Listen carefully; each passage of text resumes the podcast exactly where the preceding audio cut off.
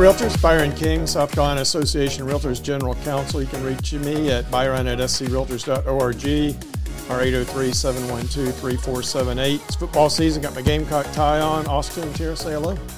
Hello, everyone. Hi. Uh, the hotline you can reach any of the attorneys is again 803 712 3478. Breaking news today's uh, we're taping on August 28th, and the federal government under FEMA is communicating with Florida, South Carolina, and Georgia about Tropical Storm Idalia, which may be a hurricane by Wednesday coming through. Uh, the storm segue September is safety month, so we're going to talk about uh, safety issues, harassment issues. This is a good reminder to review with your office your harassment and your safety policies. Um, FYI, for the uh, National Association of Realtors, the harassment issues that were in the New York Times, ish, uh, New York Times uh, this weekend. You can tune in to Nick's update. Uh, he was taped today on 828. That's his weekly update on social media. Tiara just gave her uh, annual policy training on harassment to SCR staff. Tiara, um, can you talk about our harassment policy, kind of how you file, what harassment is, that sort of thing?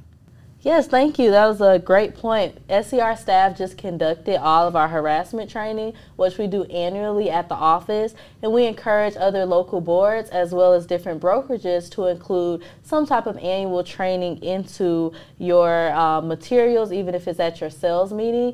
And if you'd like me to attend or virtually, or if you're um, you know, in the area to attend a harassment training for your membership, please just contact the legal hotline and I'll be happy to talk to you about that. Or if you need an outline or any materials on what you should be uh, training on with harassment training. But I just wanted to go into the SCR bylaws on harassment.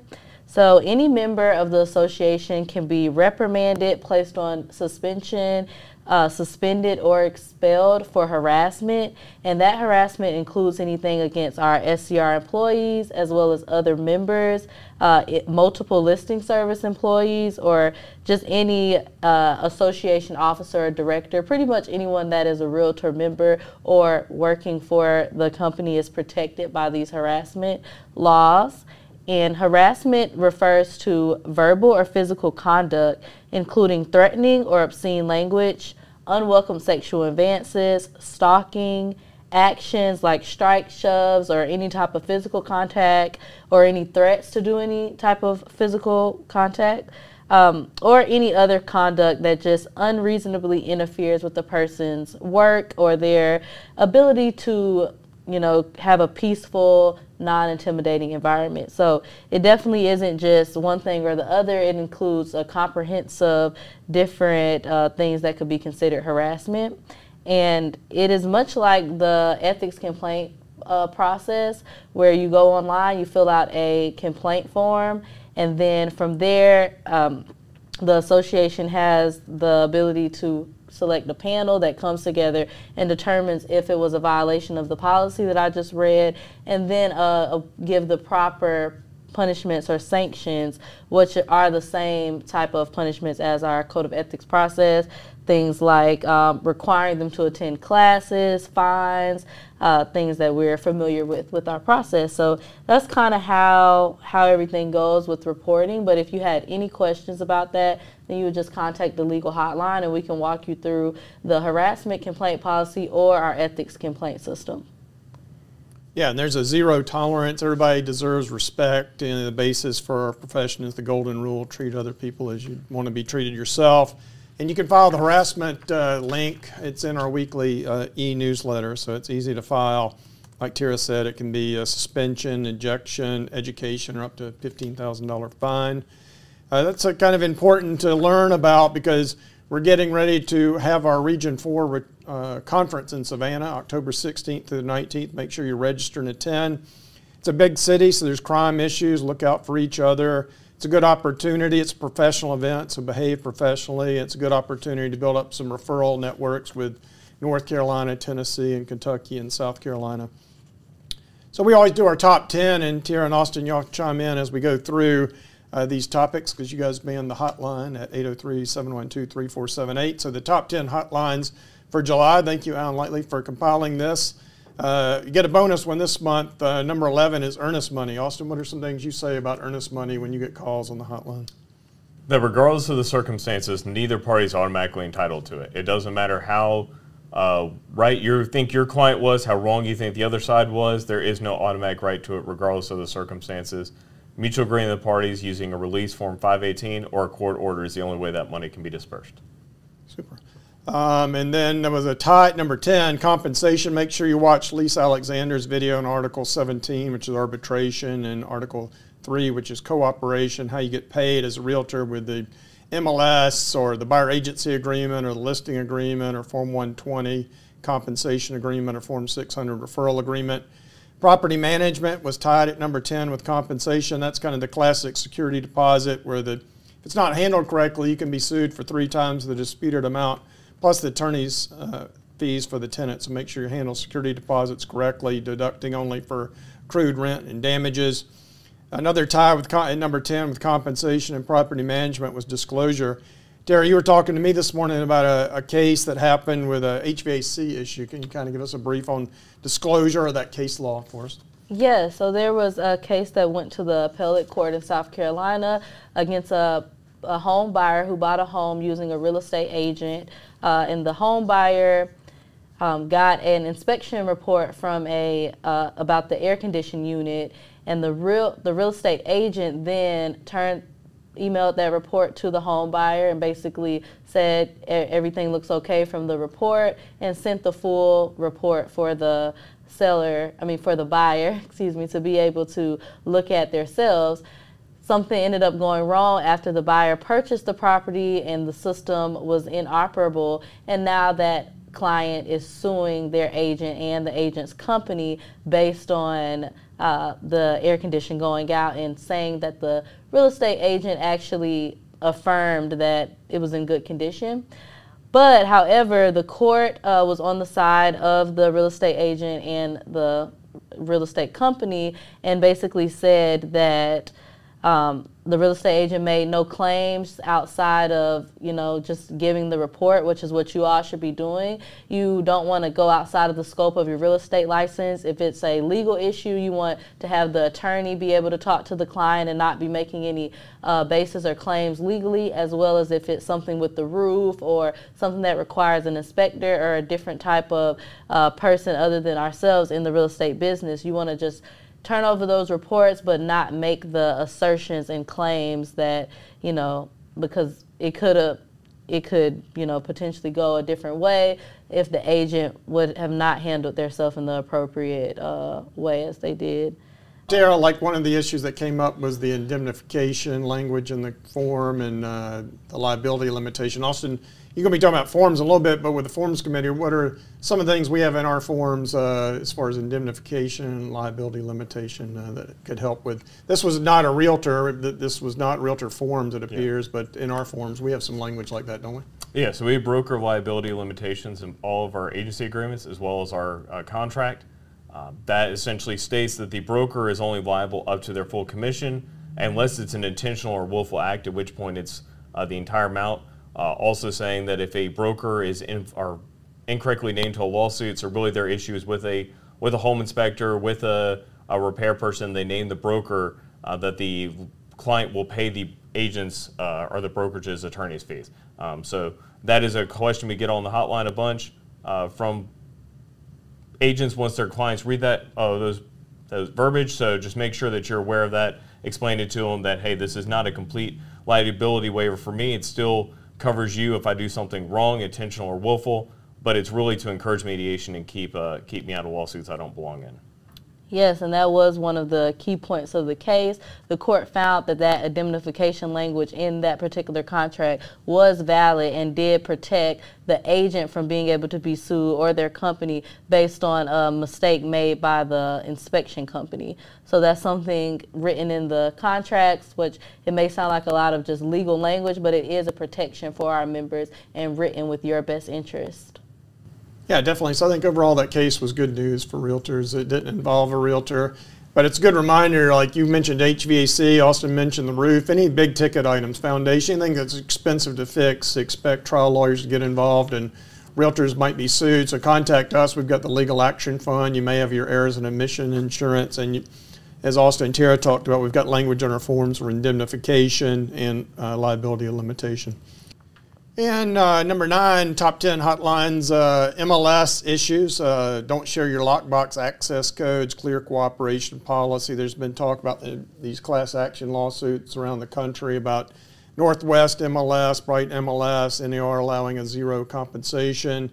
Number eight is agency. Number seven is advertising. That's always use your company name. And please register your alternative first name. That's kind of your nickname. It's easy to register at LR. Austin, when you get advertising questions on the hotline in July, what were some issues you, you were uh, asked on the hotline about advertising?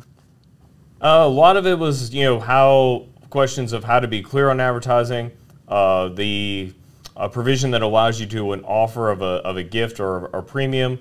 You know, you want to incentivize people to list with you before uh, Labor Day, and you say if you list with me by Labor Day and you get your house under contract, I will give so much of my commission back as a rebate. Um, that is permissible as long as you lay out all the terms and conditions, and every single person who meets those uh, is given the promotion. Uh, obviously, uh, make sure that I would have one of your terms and conditions be that it's subject to closing attorney and lender approval. That way, if one of those bodies does not approve it, uh, you're not left holding on the bag. Yeah, we'll get uh, calls about manning other other brokerages open houses. If you're going to do that, it's legally complex. You'd have to get lawyers and sub-agency agreements. So the bright line rule is just steer clear of it or call the hotline if you have questions on that. Number six was professionalism. That covers everything: ethics, arbitration, mediation. NAR Mediator School in Chicago is in September 6th through the 8th. Number five, uh, license law. Austin, the LLR updates uh, on the horizon for us. Yeah, I mean, basically, basically, when we're getting calls on on license law, it's various provisions about it. Some of it's the advertising stuff, uh, talking about team names, uh, some of the earnest money language language that's in statute, uh, just a number of things. You know, there's uh, one part of license law. If you haven't looked at recently, I would encourage you to look at is Section 710. That's sort of the shall nots that list out all the things that can get your license taken away. So just make sure that you're familiar with those and, and aren't violating any of those at any time. Super. Number four is due diligence. Tiara, what are some due diligence calls you've been getting on the hotline?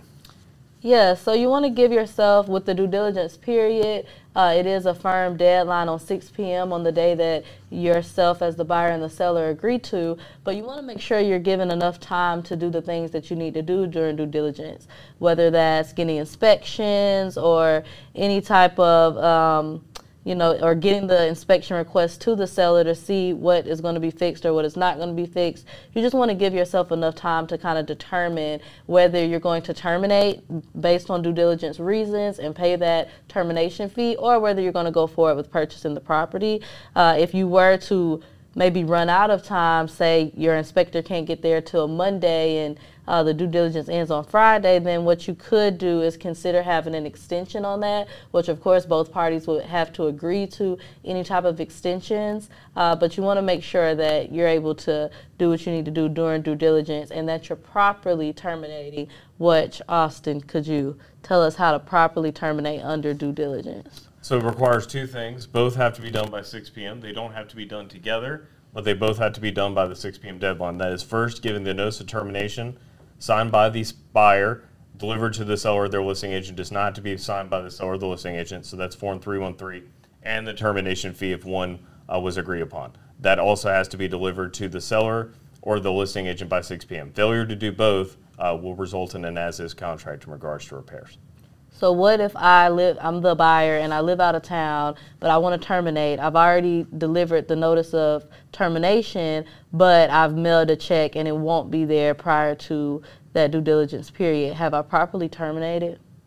Now you're going to have a legal case over the mailbox rule. So if you're going to mail it, I always say that it needs to be overnight. Uh, FedEx, UPS, three to four days prior to the end of due diligence, do not put it in standard U.S. mail. And the, as soon as you put it in the FedEx, UPS, give the listing agent the tracking number, say this should be here in a day or two. If it's not here in 48 hours, please let us know, and that way we can pivot to another uh, alternative option to get that, give you that money by the deadline. Yeah, when I, I tell buyer agents when they have an out of town uh, buyer on the front end, talk to the listing agent, get the ePay lined up if you need to wire it or, or Venmo it or something like that. Have that as a backup system that Austin just mentioned. Top 10 hotlines number three is kind of our catch all other category. So Austin, I'm talking, y'all kind of rack your brains about some other categories that may have come up. Things that I thought of were scams, like the fake seller scam. You can use Forewarn, your Forewarn app, uh, to detect fake sellers. Wire fraud's still going on out there. Use the wire fraud uh, disclosure form. I had one where somebody died in the property. I guess that's applicable as Halloween's approaching. But, Tiara, what are some other categories you might have gotten in July that that you can think of? I'm putting you on the spot, but anything that comes to mind? Yes, I would say um, commission disputes, especially when a person is planning to leave a brokerage and they, you know, already have a listing that's about to close or something like that. Uh, oftentimes, you want to make sure you're reading your policies that you're signing about how commission should be split. So, shout if you were to leave that you already know, you know, the terms of, of those commission splits and also, if it is a disagreement between yourself as an agent against your broker, that can't really be dealt with through our arbitration system. Now, if it's a commission dispute from brokerage to brokerage, then we have a whole system uh, by which we can uh, initiate a proceeding with that. But if it's an internal conflict, then that's something that will have to be resolved, you know, through office policies or by you getting your own attorney. Um, so that's just something that's been coming up recently is commission disputes within a brokerage. Yeah, definitely. So, like I said, Lisa Alexander's video on how you how realtors get paid. Watch that. One thing I say sometimes, if the, there's a big closing tomorrow, maybe you go ahead and close, then you leave, because as soon as you announce leaving, it's human nature. Sometimes things can uh, people can get upset and they can try to lock you out of your payment. Then, like Tiara said, you're talking about trial lawyers a lot of cases. Austin, what are some other categories that you had in July that come to mind? Uh, probably the biggest one is about how to disclose stuff in the MLS, uh, discrepancies of how many bedrooms is a property, do we count the garage and the square footage, that sort of thing. Uh, generally, the guidance on anything like that is if you can't decide between the two numbers, go with the lower and then fully explain that you know additional bedroom or what it's being used as bedroom, or if the client insists on having it be the higher number, have them hire an appraiser and uh, based on the appraisal report. Yeah, good deal. Um, so as you can see, call the hotline. We have an FAQ page, but a lot of times we get these other categories, so call us at 803-712-3478. Uh, number two on our top 10 hotlines was forums. Uh, we've got, for those folks that love short videos, uh, kudos to Austin. Wish is granted. He's got uh, about five videos that are under two minutes. Lisa's is under 10 minutes. Austin, kind of give a what's going on with forms? Uh, give us kind of the news on forms, your webinar, and what forms are coming online and when they're coming online. Yeah, so we have essentially 10 forms changes that are coming on September 12th. We're going to have a webinar that goes over them on August 31st at noon. Uh, if you cannot get into the Zoom, that is also being uh, live streamed on our YouTube channel and will be recorded there so you can watch it at a later date. Uh, so most of the changes are fairly minor. Uh, we're, we're adding one sentence essentially to the listing agreement. Uh, we're making some slight changes to the conditional releases from listing and buyer agency um, based on some recent real estate commission cases. Uh, nothing substantively really changes there. Mostly that is going to be signed by the broker in charge now instead of the agent. Uh, three, 300 and 310 year sales contracts. Uh, some changes are being made there on transaction cost uh, to talk more about special assessments as well as some uh, slight tweaks on the insurance language uh, given some of the calls we're getting from the coast. 313, the notice of termination form, we're actually adding a number of check boxes to explain why a party is terminating to try to give a little bit more clarity there. Uh, 535, the Vacation Rental Act form, mainly doing some polishing. That form was launched uh, brand new in March. Uh, after it was launched, we got a number of calls from uh, practitioners that said, hey, why don't you do it this way or that way? Uh, the forms committee took those all under consideration, has made the following changes. Uh, and then we have three new forms. The first is a broker fee waiver. This is the form that is required by license law. If you have an associated licensee who wants to buy a brokerage listing, that the seller has the right to waive the brokerage's commission. So there's now going to be a form for that. As well as we have also got two backup clause forms. Backup clause is currently in our Form 391. Our clauses are Amendment 2. It get used, it gets used a bunch. So the Forms Committee has taken that out of that form and is now having it as a standalone. And then there's going to be a companion form that goes along with that. Uh, as Byron mentioned, there's short videos on each one of these changes on our YouTube channel. Uh, you can watch them individually or you can watch it as a full uh, playlist and hope you join our webinar on the 31st. Number one, state law. That's our bread and butter. That's what we went to law school for, so call us on state law questions. And we always play Is It Legal? So we got a couple short ones here. So, Tiara, you're up first in Is It Legal game. Uh, harassment is it just if somebody touches somebody unwanted touch is uh, is harassment just touch? Definitely not. Harassment includes all different type of things, including touch, but also you know uh, harassing messages on social media could be something that comes to mind. And it doesn't have to be just something face to face, especially in our ever changing landscape of technology and different ways you can communicate with people. It's different ways now that you can harass people, unfortunately. So these are all included in our harassment policies and are not allowed, not just touch. And of course, if you were to see something, or even as we go to these different events and conferences, if you see someone looking uncomfortable, it's always better to, you know, interfere and help out and protect people and prevent harassment from happening. Of course, we have policies in place, but uh, it would be better if we all stood up and kind of stop these things from happening when we can, of course. And we uh, will be at the meetings, and if you were to feel uncomfortable saying something but you saw something, you can always come to our legal staff or our CEO with any type of complaints or,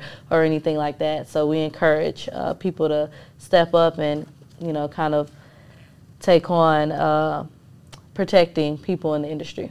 Super. That was correct answer. And then Austin, uh, your is it legal question, a little tricky, so uh, bear with me. So I'm a realtor and I like to use uh, early or late occupancy for the buyer you know moves in pre-closing 370 or the seller says post-closing 375 we also have a lease 410 can i just use any of those three forms interchangeably or are they different no they are they're substantially different in fact if you look at forms 370 and form 375 it is very clear that it is not create a landlord-tenant agreement uh, so whereas a lease uh, that is the objective is to create a landlord-tenant agreement the goal of Form 370 375 is a very short stay. Uh, the recommendation at the top of the form is that if it's for more than a week, you should talk to an attorney. Uh, one of the most important things that people aren't aware of with those forms is whoever is in possession of the home, regardless of ownership, is responsible if something was to happen to the home. So you decide, your buyer decides to move into the home four days prior to closing. Once they cross that threshold, the seller's responsibility to fix the house is done. So if that night the AC goes out, the buyer is going to be actually responsible for fixing that AC. Even though the seller's name is still in the deed, the seller doesn't close for four more days. The buyer is responsible because they crossed the threshold. Whereas in a landlord-tenant arrangement, it'd still be the responsibility of the landlord. So uh, use the appropriate form when necessary. Consult with legal counsel, uh, but make sure that you're aware that it does not create a landlord-tenant agreement. So there's not as many responsibilities on the owner it also makes it harder to get the person who's living in the home out because you don't have the typical ejectment processes that you would through landlord tenant. Super. And then the last one I asked myself, school starting back, so school buses, uh, do you stop? You don't want to hit a child, so make sure you're stopping for school buses. Make sure you review those laws uh, about school buses. Um, and then we talked about going back to safety. We talked about Hurricane Idalia coming. Make sure you're uh, getting your storm prep uh, handled. The Realtor Relief Foundation has helped with hurricanes in the past. They just donated to the wildfires in Maui, Hawaii. So our thoughts and prayers are all with those folks. Um, and then with safety, if you have an issue, make sure you're calling law enforcement, calling the hotline. Uh, law enforcement says your, your mobile phone is your most important device because once you, something happens, you dial 911 and you're trying to escape and evade whoever is attacking during the showing, buying time for the police to arrive. Uh, we've got the Forewarn app that we talked about where you can do a kind of an insta check as part of your safety protocols, your safety programs. You want to deter, so you can ask uh, potential buyers to show up at your brokerage office, introduce them around, because that's going to give deterrence. People that are bad actors are not going to want to come, have records made of their IDs, their vehicle, and their license plates. So you can have some deterrence. Advertising, use uh, good judgment with your advertising and when you're showing properties about taking a colleague or even refusing to work with some folks. We talked about the fake sellers. We talked about wire fraud and phishing attempts is when they're trying to be careful with emails. Don't click any links uh, from unknown emails. Open houses. Uh, be careful. Get the neighbors on your side uh, to watch out for you.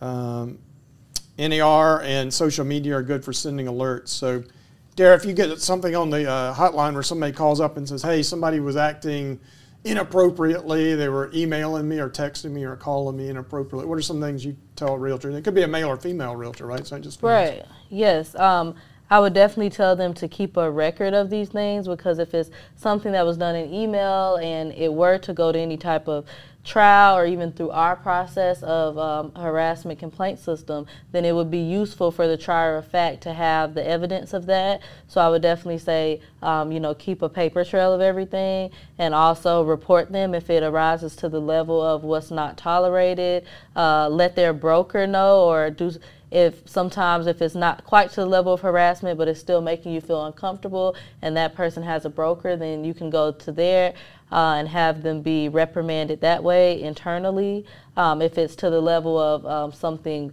very serious or that interferes with your safety, then we would definitely recommend getting law enforcement involved.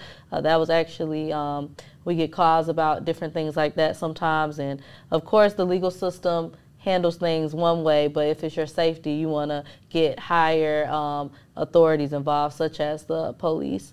So that is some of the advice. And always just give us a call if you're ever uncomfortable with something and you don't know if it's quite against ethics or harassment and you just want to talk it out with us, one of the attorney team. Of course, our communications on the hotline is confidential. So you have that level of confidentiality to be able to freely express yourself about anything that's going on. Super. And then, Austin, you've been traveling the state uh, with your ethics roadshow and your forms roadshow. Do you hear safety issues come up? Do they ask you questions? What are some advice you give to realtors about safety when you're on these uh, talking to realtors that are practicing in the field? Uh, whatever. I mean, biggest one I give is you know if you have safety uh, resources or uh, protocols that you use, such as Byron mentioned, having everybody come to your office or are taking driver's licenses to make sure that whatever you're doing, you need to make sure you do it for everybody. You shouldn't do it in a targeted fashion. Um, so it's, it's a great idea for your safety to say, hey, I'm, I'm, everyone needs to meet me in my office. That way we can get their driver's license. But if you're going to do that, you need to do it for everyone. If you're going to use Forewarn, uh, which is a member benefit, you need to use it across the board uh, because you don't want to feel like you're targeting anybody or uh, trying to do something for your safety, but now you're liable for uh, you know discrimination. So make sure if you're doing it, your pol- any policies that you have need to be facially neutral and uniformly enforced. Yeah, good deal, because that ties into Article 10, fair housing, always do it uniformly. And Tiara and Austin, myself, we can do uh, safety training via Zoom for your sales meetings at any time. We can come to your office and do those, so please keep that in mind. Or even have a police officer. Those sometimes those are the best folks to come and give some safety training. Uh, local law enforcement, they're more than happy to, to come to your brokerage or your local association and give some training. So Forewarn, we talked about that safety app, part of your overall safety program. Uh, we've got a Forewarn training on September 15th. Sign up online for that. Um, and again, going back, kind of safety harassment, going back to Savannah, it's a professional event. Four states, uh, referral opportunities, but also uh, be careful with alcohol, be careful with your interactions, store your valuables. Uh, when you're out in town, take your conference name badge off. Don't make yourself a target for pickpockets look out for each other, stay in groups. Tiara was talking about intervening uh, on, and looking out for each other. Uh, report to staff, security, or law enforcement. Um, also, you've been traveling a lot to a lot of meetings. What are some things that you do when you're on the road uh, at an out of town meeting for your, your personal safety? I mean, mostly just be aware of your surroundings. You know, um, try to travel, try to travel in groups, and and you know, just be responsible mostly. Sounds good. And uh, get rest and know your limits. Get some sleep. Make sure you're eating. Keep fueled up. Um, watch out for pickpockets. Uh, know your credit card cancellation procedures. If you feel sick, stay home. Uh, if you get sick at the event, you know, get some medical treat- treatment. Gerald, we were talking about Savannah about these boat taxis and all. What are some safety issues maybe with the water taxis between the conference center and the, across the river to downtown Savannah where the restaurants and bars are? Yes, if you're going to be taking any type of water taxi, of course, as women, sometimes we wear our high, our high heels and things like that. You want to make sure that you're able to get around safely and not miss a step or anything or wear shoes that sometimes at these conferences we have to do a lot of walking. So if you are going to wear your high heels, maybe have a backup pair of shoes in your bag. We gave out um, our president last year, Cindy, uh, gave out shoe bags to all the attendees of the women's conference to be able to have your high heels and your, your backup shoes. So if you have one of those, I would suggest to bring it to be able to uh, change and just um, always as far as safety and, and things that could go on remember that there's going to be cameras and recordings and don't you know, be on camera doing anything or saying anything that you wouldn't want other people to see because, as we know, all of these things get circulated online. Um, people go viral, things like that. So just always be knowing that this is a professional conference and we're going to have some fun, but we want you guys to be safe. Yeah, good point. Women's conference coming up in March of 2024, so keep your lookout for that. Always know your fire exits, even when you're in the meeting rooms and your hotel rooms. Uh, Austin talked about the change of the forum September 12th in his forum webinar on August 31st. He talked about his videos that are posted, also the, uh, the webinar that's coming up. If you missed those, they're on our YouTube channel. Tiara talked about the uh, HVAC case. It was good summary judgment for the real estate agent. Uh, tune in September 21st. We've got South Carolina Department of Insurance Director Michael Wise. It ties into our storms, Idalia flood insurance. We've got flood insurance videos on our YouTube channel. Make sure you review those and look at our flood uh, and insurance disclosure. Make sure you're using those in your transactions. Thanks to Mike Christ on controls. Um, Mike wanted to remind you that if you don't want to watch our videos, we also are a podcast, so you can get your podcast from iTunes or your other platforms. Listen to us on your drive down to Savannah for the conference in October. Uh, and Austin, any closing comments, any thoughts? Thank you for your time today. Yeah, happy Monday. All right, thanks. Uh, keep it safe, legal, and profitable. Thanks. See you next time.